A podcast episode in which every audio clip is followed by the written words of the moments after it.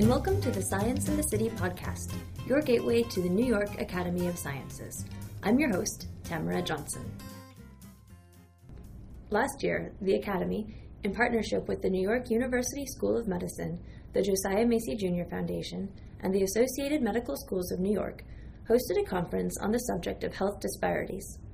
Socioeconomics are much more important to health than the medical community has traditionally acknowledged. One important element of trying to fix this problem is to address the need for, and barriers to, health equality in the medical education system. Med schools teach more than how to treat diseases. They instill values in their students that manifest down the pipeline in the forms of research agendas, methods of patient care, and future education designs. It was proposed at the conference that medical universities should do a better job of reaching out to deliberately serve more diverse communities and also to nurture more diversity within the medical community itself. In this podcast, we'll be hearing from Dr. Marc Nivet of the Association of American Medical Colleges and Dr. Arthur Kaufman of the University of New Mexico. First, here's Dr. Nivet. Maybe surprisingly, the idea of disparity and diversity in healthcare is relatively new to medical institutions. Can you please walk us through how the concept appeared on the academic radar and how it's changed over time? Sure. You know, historically, I think we've thought about um, having more diversity as an important uh, element of, you know, righting past wrongs in our society, of, of sort of expanding opportunity for all of our citizens. And I think that remains, you know, undergirds and remains a critical element of, of why we want more diversity. We certainly want, um, you, you know, to give as much opportunity to all students as possible. But I think we've come to recognize that we are uh, deficient um, as a nation if we don't harness all of the talent that really exists out there um, in every community. And we're starting to um, create what I would, I guess, call the business case for diversity in the health professions and in the biomedical research space as well, which is to say that the, the benefits of diversity don't just you know help those particular minority students or underrepresented students. It actually helps all students because it informs and ensures and helps all students become more culturally competent in some cases linguistically competent. Um, so there's this dividends of diversity that extend beyond simply um, again the individual student but having that you know diversity of perspective in a classroom or in any environment certainly we've come to see that you know when we have these complex problems that we're all struggling with, whether it's in healthcare or in education, the two biggest places that we have you know huge complex issues.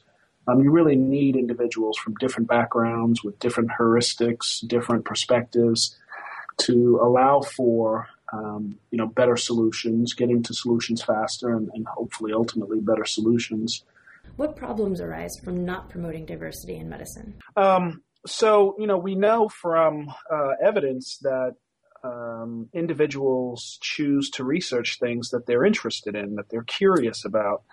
So it, it, it's not dissimilar from the, the rationale I just mentioned of having individuals who come from different backgrounds, who have different interests, who have family members who may have had particular illnesses that have sparked their curiosity um, so expanding the biomedical research uh, workforce, really expanding the, the research workforce writ large, is really critical to addressing some uh, issues that may not have been uh, researched by you know the current population who's doing research, whether that's at NIH or NSF. And so I, I think that the the real rationale and probably the most critical rationale of having that diverse research workforce is that people do research that they are particularly interested in. And that's what makes them successful. And so we want to have people who come from these underserved communities doing research that may interest them, whether it's on that particular uh, population or not. But we certainly want to bring their talents to the table. What should be the role of medical universities in nurturing a more diverse medical culture? And that's a critical question. I think, you know, what I've noticed is our, our institutions are um, pretty good at finding the talent that exists out there. And in fact, our institutions um, sort of compete for a very narrow pool of uh, either minority students or underserved students or even faculty for that matter. And I think going forward, what, what really needs to happen is our institutions, all of our institutions, need to have a more of a uh, sort of grow your own strategy reaching deeper into the pipeline, engaging with um, students as early as as um, you know high school and maybe even junior high school, because we know we've got great evidence that once students are not taking algebra or not passing algebra by the eighth grade, they're sort of off the pipeline. They're out of the pipeline for any STEM career, any research career, any health professional career, and we've known that actually since the 1970s when reports were written about that. Yet we don't have many effective interventions in our communities um, that are led by our um, academic medical centers or our universities writ large. Um, and, we, I think the reason for that, it's hard for our universities to um, imagine themselves effectively making some um, changes in the in the K through 12 system. But I think given where we are with technology and, and what that affords us in terms of leveraging the science and math acumen that resides in our universities. I think the days of being sort of passive recipients of the talent that you know applies to us as universities um, it is really gone. I think we have to actively engage in building the talent pool um, in in all of our communities. And so I think the way I think about developing talent is we need to take a systemic approach, work with our K through 12 systems, work with our community colleges, and really have sort of what I call an anchor institution approach that we are responsible. We don't just sit in this community, but we are of the community um, as a university and actively engage in building that talent pool. And the reason for that is we are institutions that are designed, for the most part, are designed to be here, you know, to be here in perpetuity. And so we can't think about only the next five years or even the next 10 years, but what does the next 50 years look like given the demographic changes we have in this society? Um, what does the next 100 years look like? So our institutions have to change the trajectory um, of, of the talent pool. And, and I think that we are capable of it given the, the again, science and math and overall talented um, individuals who work on our campuses. With budget and time constraints, can teachers and students realistically be expected to take on that kind of community engagement? Yeah, I think that you know that's a great question. I, I think um, the first thing that we have to do is to really catalog our efforts at whether it's an individual campus or you know a system, a university system. One thing I, I find I happen to travel the country um, often, you know, attending these campuses and speaking to leaders. One thing I find is people don't know what wonderful work is happening in the school next door, um, and sometimes in the same department because there's so much innovation happening, and what's missing is is what I would call knowledge capture. So there's fantastic work going on, but it's not replicated and it's not taken to scale. And in fact, we haven't graded the evidence to make sure it's really working. And what I think is a first step is to, again, catalog the information. But then I think the next step, because um, we're, you know, for the most part, we're all scientists at these institutions in, in some ways, we're all hypothesis driven. And, and what sort of confounds me is that when we come to trying to do this diversity work, we leave that science acumen off the table. We're not hypo- we're not as hypothesis driven. We're not really trying to figure out what works. We're not really grading the evidence of what works. And I think that's because we see this work as our charity work or our contribution to society versus being more evidence based in developing these kinds of initiatives and developing our faculty uh, you know, giving them resources to be more talented mentors and giving them programmatic efforts to to be better at mentoring, to be better communicators. We don't see that as our as as the business that we're in. Um, when it comes to resources, when you're evidence based, you could actually stop doing things that are not working, and there's your money to put into things that we have found actually work. So I'm not sure that it takes much more. I don't think it takes, you know, a, a huge additional investment I would imagine that there's a lot of investment happening, but it's not, um, again, cataloged and utilized and graded to ensure that it's having the, the requisite impact it was designed to have. So again, if we become more more science or again more evidence based in our uh, design and implementation of these initiatives, I think we, we probably have the resources already being spent on, on things that are suboptimal. How should med school curricula be adjusted, or should they be, to address questions of diversity? Well, that, you know, I don't think the, the curriculum is, I wouldn't characterize it as problematic. I, I would say that um, all of our curricula have to continue to advance.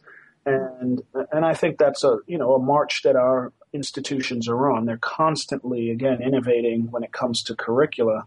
And I think what has to happen is things like, in the case of, let's use medical school um, curriculum, for example, oftentimes you'll find we'll, we'll talk about the social determinants of health, all of those things that, you know, impact on an individual's health that reside outside of the, you know, patient care um, aspect. And we talk about that to students – but we don't actually infuse it effectively into the curriculum. Now, there are some places that are doing that, um, but that's too far and few between. And I think more of our institutions need to be thinking deeply about the connection between sort of medicine and public health and how do you weave that effectively into the curriculum. And again, places like NYU, um, I think, have begun to do that effectively. Places like Vanderbilt uh, have begun to do that uh, effectively. So I know there's some bright spots out there that that we can point to, um, but it's the goal is to not make all of these important uh, issues sort of separate and siloed and often tangential to the real curriculum, but to again weave it in effectively and advance the curriculum. Um, to, to again ensure that our you know clinicians going forward understand what population health is. Thank you. Now we'll hear from Dr. Kaufman. He's played an instrumental role in developing the University of New Mexico's medical curriculum, which requires med students to be trained in social determinants of health. The university has implemented a program called HEROES for Health Extension Rural Offices in order to align community needs with university resources. Can you please start off by explaining the HEROES program in more detail?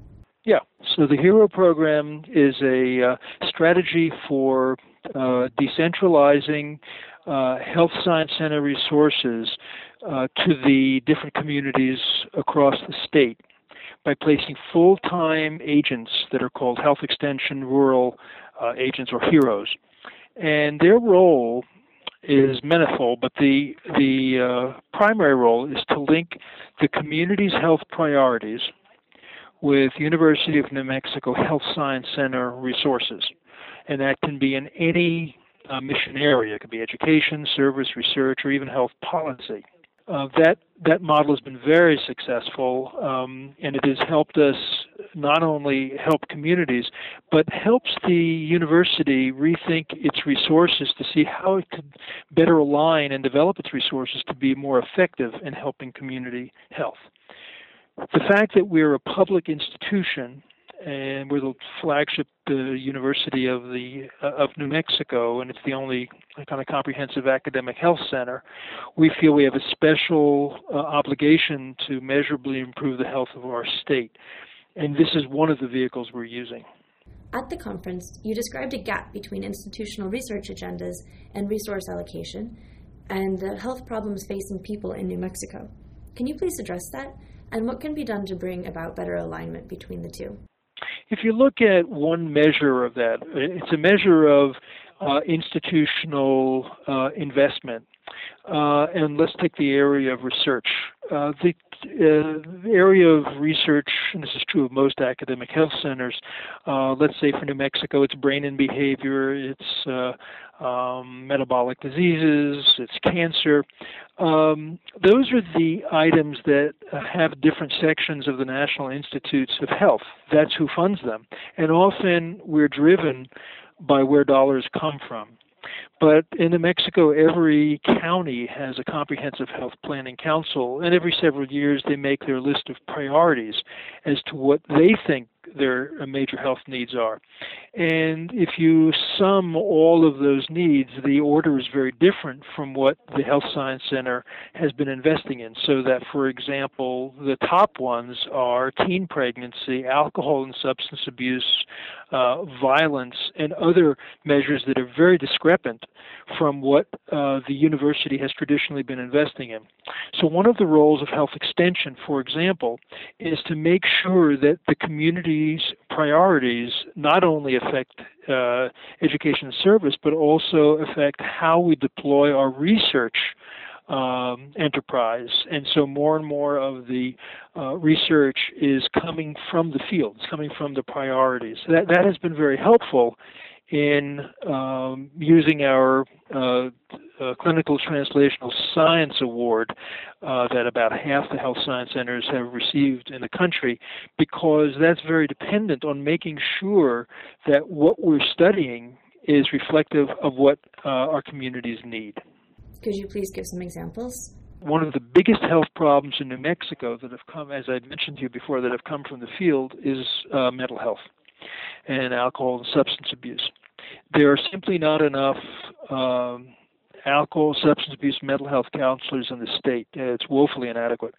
And for that reason, uh, one of our health extension coordinators got very interested in bringing to New Mexico this um, this uh, idea of mental health first aid, alerting people in the community how do you identify early signs of mental health problems among neighbors, among students, among uh, uh, teachers, all walks of life.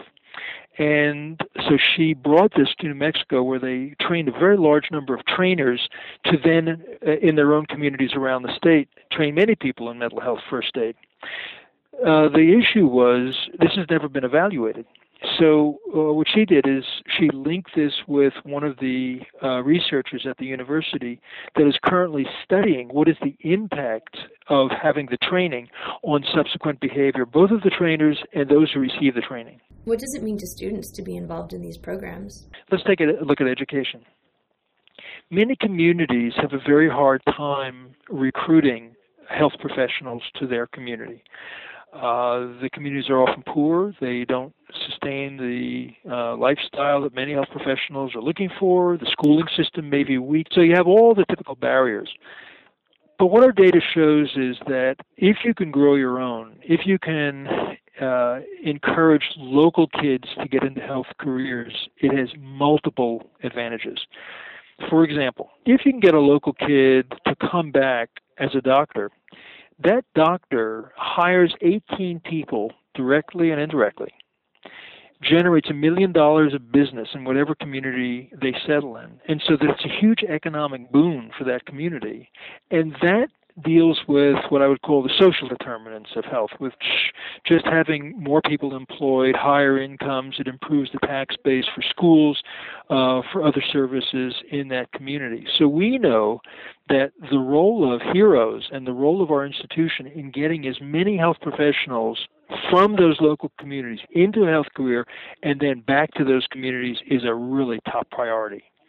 So we have extensive programs where those health extension folks are coordinating the recruitment of kids right out of middle and high school to get interested in health careers.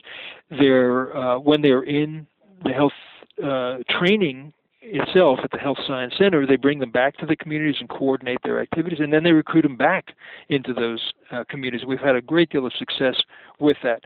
So they touch on many areas that are vital to the health of communities in many ways, not just direct services, but also economic development. Can you please discuss the importance of studying health at a population level rather than at the individual level only? And how does the University of New Mexico address this? Okay. Uh, if you look at the impact of the health system on the health of any community, it's about 10%. 10% of what makes a community healthy relates to its health system. It's incredibly low. Um, and the question, why is that? And an example I'll give if you look at the one population in New Mexico that gets the best screening and treatment for diabetes, it's the Native American population. Probably because of the Indian Health Service, because of the tremendous number of federal programs that really focus on diabetes. It's, it's just terrific. But you look at the one population that has the highest death rate from diabetes, it's the same population. It's the Native American population. So here you have very high quality health care and a terrible outcome. Why? It's not that the quality of care is poor, it's that it's way, way downstream where we have less and less of an effect. If you go upstream, meaning what are the causes of poor outcomes in diabetes, diabetes in the first place, it's not just genetics, it's also poor schooling, and I would say the Native American population in Mexico has by far the worst high school graduation rate. It's down in the low 60s. Um, and then uh, very low employment. If you go on most reservations, uh, unemployment rate is hideously high. Often it's uh, way above 50%. Um, because it's very rural, the uh, distance traveled often you have to travel by pickup truck, so road accidents are very high, high mortality of injuries, um, with social and uh, cultural dislocation, high rates of alcohol abuse. Um, and you look at all of those, and then stress. And then you look at all of those reasons. Well, wait a minute. Those are what are called social determinants. Social, those are the things that have a much, much, much higher impact on community health than whether or not there's a doctor or nurse in the community. So what we decided is, since social determinants really are really important, that we couldn't afford to have this vast amount of money that goes into our health system and our health education and our research not also address the real causes of what we're seeing in our hospitals and our emergency rooms and our clinics. So we say, well, one thing we could do is strengthen the public health effort by training every medical student in basics in public health. So that was the genesis of this. That every doctor trained in our medical school has to have, regardless of what field they go into, has to have a population health perspective. So let's say uh, you're a neurosurgeon. Neurosurgeons have actually, in our state, taken the lead in figuring out how to decrease accidents on the road, how to um, help rural hospitals keep patients who have head injuries, if they can just look at their CT scans, you know, via telehealth, taking a population perspective to save communities money to prevent the accidents that are causing neurosurgical catastrophes in the first place.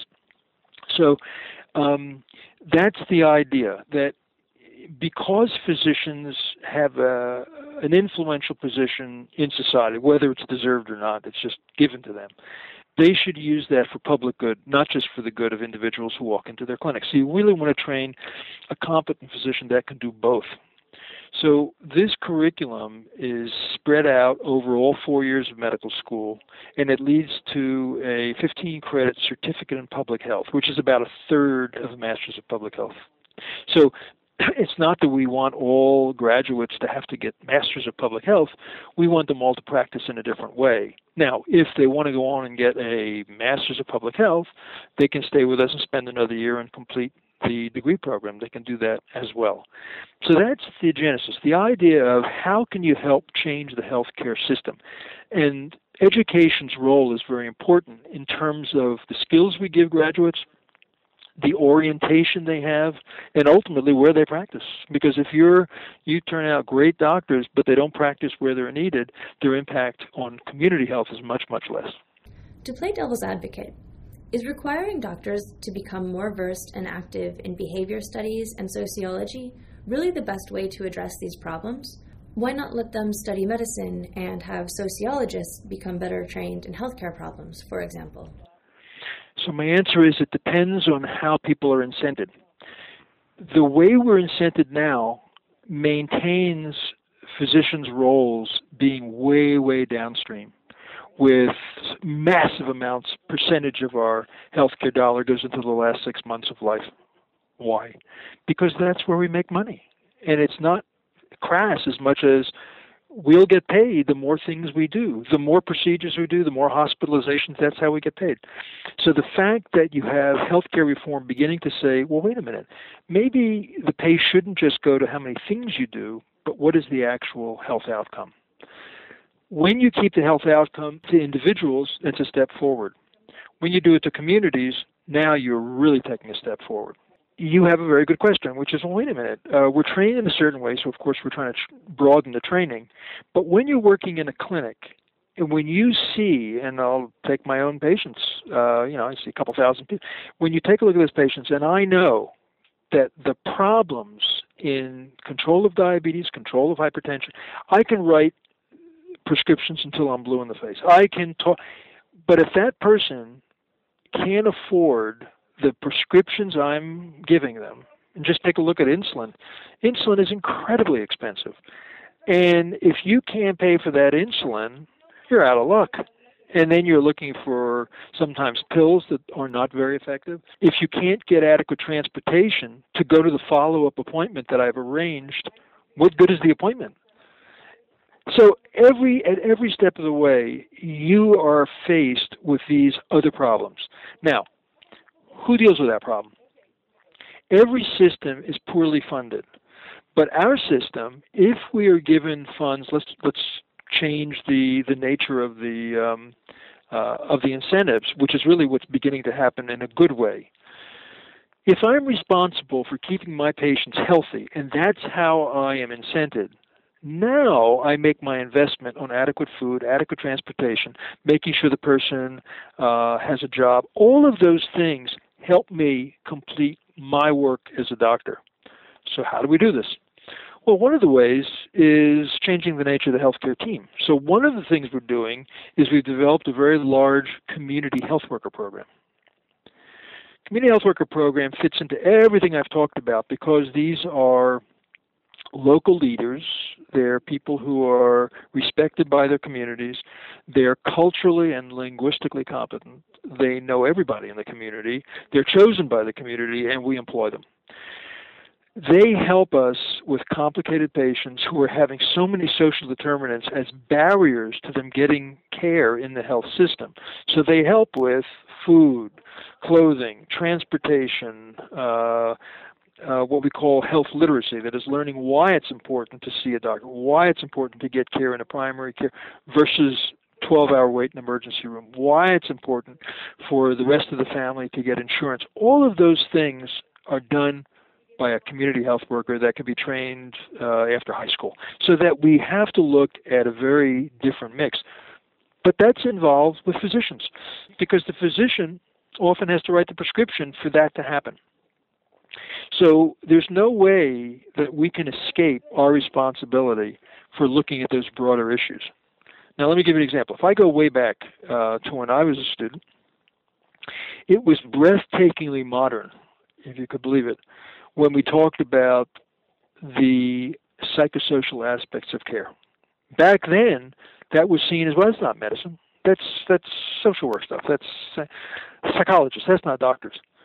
Now, no one would say that. We know that psychosocial areas are very important in care of our patients. Today, the new mission creep, if you will, is well, wait a minute, what about social determinants? So, this is to me generational, and it's just a broader understanding of what makes people healthy. And we can't simply carve out uh, that medicine is only going to take care of what's comfortable with, which is the way, way downstream procedures and admissions. That's great. We have to do that. But we also see something that we can't ignore. Now, it doesn't mean that physicians have to be working in school systems, getting kids to graduate and go into health careers, but we can work with allies who do that. We have to link with the other, what we call sectors of society that have to do with health. And we can do that regardless of what specialty we're in, but we need a broader perspective. And now, when you're incenting uh, physicians and health systems to keep people healthy, all of that makes sense. I'll give you another example. One of the things physicians worked on with partners around the state was to develop the first, and I think is the only one in the country, nurse advice line for everybody. For everybody what we find is most people who come to the emergency room in the middle of the night don't need to be there, but they're frightened. There's no one to turn to. There's no advice that they get. So we have a 24 7 line, and it's connected to all practices and hospitals. So that if a patient calls, let's say someone is a, a, a lonely, frightened teenage mother, single teen, who, who has a feverish screaming three year old and they don't know what to do. They don't to go to the emergency room. They, they can call the line and they'll be given very, very good advice as to what to do. Now there's a comfort to that mother. And one of the uh, recommendations may be we'd like you to uh, see your doctor in the morning. And she may say, I don't have a doctor. My child is, but I don't have and then the line will also say, well, here are people in your neighborhood, and we'll help you make the appointment. And say, but I don't have a car. I'm alone. Oh, so let me arrange transportation. In other words, this is a line that comforts everybody, and it has sharply cut down on unnecessary emergency room visits. It's got people medical homes. Even the Department of Health buys into the line because they can survey the symptoms that people are calling in for with a feature they put on this line, and they can quickly pick up where there's outbreaks because of symptoms. Now, this leads to a big message which I want to give, which is this. Because of the nature of the change in healthcare delivery and how it's funded, uh, most public funding is going through managed care. Most public funding going through managed care. Managed care companies like Blue Cross Blue Shield, Aetna, United, all of them do better when the patients that are enrolled with them, members enrolled in, in their managed care organizations, are healthy. This is the opposite of how people made money in the past, which is, you know, if I could fill, let's say, my hospital, I'd fill my bed with paying patients, I can survive. Now, there's investment in keeping people healthy. So they, like in New Mexico, they're funding all of these. Like for example, they, we, we were given money to train and deploy community health workers, which work with the more complicated patients for the very reasons you're just talking about. So they are funding. So automatically they are seeing how social determinants are a critical part of what they must get involved with and that is now becoming more common within our healthcare system. That people want to have access to those who could do nutrition education in their clinics, those who could uh, do home visits, those who could uh, deal with the social problems that are interfering with patients uh, learning about their disease and accessing the kinds of resources from medications to visits uh, that they really need. Thank you so much. That's it for this Science and the City podcast. This podcast is presented as part of the Translational Medicine Initiative, a partnership between the New York Academy of Sciences and the Josiah Macy Jr. Foundation to foster the translation of basic science discoveries into improved clinical health care. Find out more about this initiative at nyas.org/transmed. You can also learn more about health disparities from these experts and their colleagues in a recent online multimedia e-briefing which you can access free of charge at www.nyas.org slash disparities-eb. For more science news, please check out scienceinthecity.org. You can also follow us on social media. We are Science and the City on Facebook and Sci and the City on Twitter. We always love hearing from you. Thanks for listening.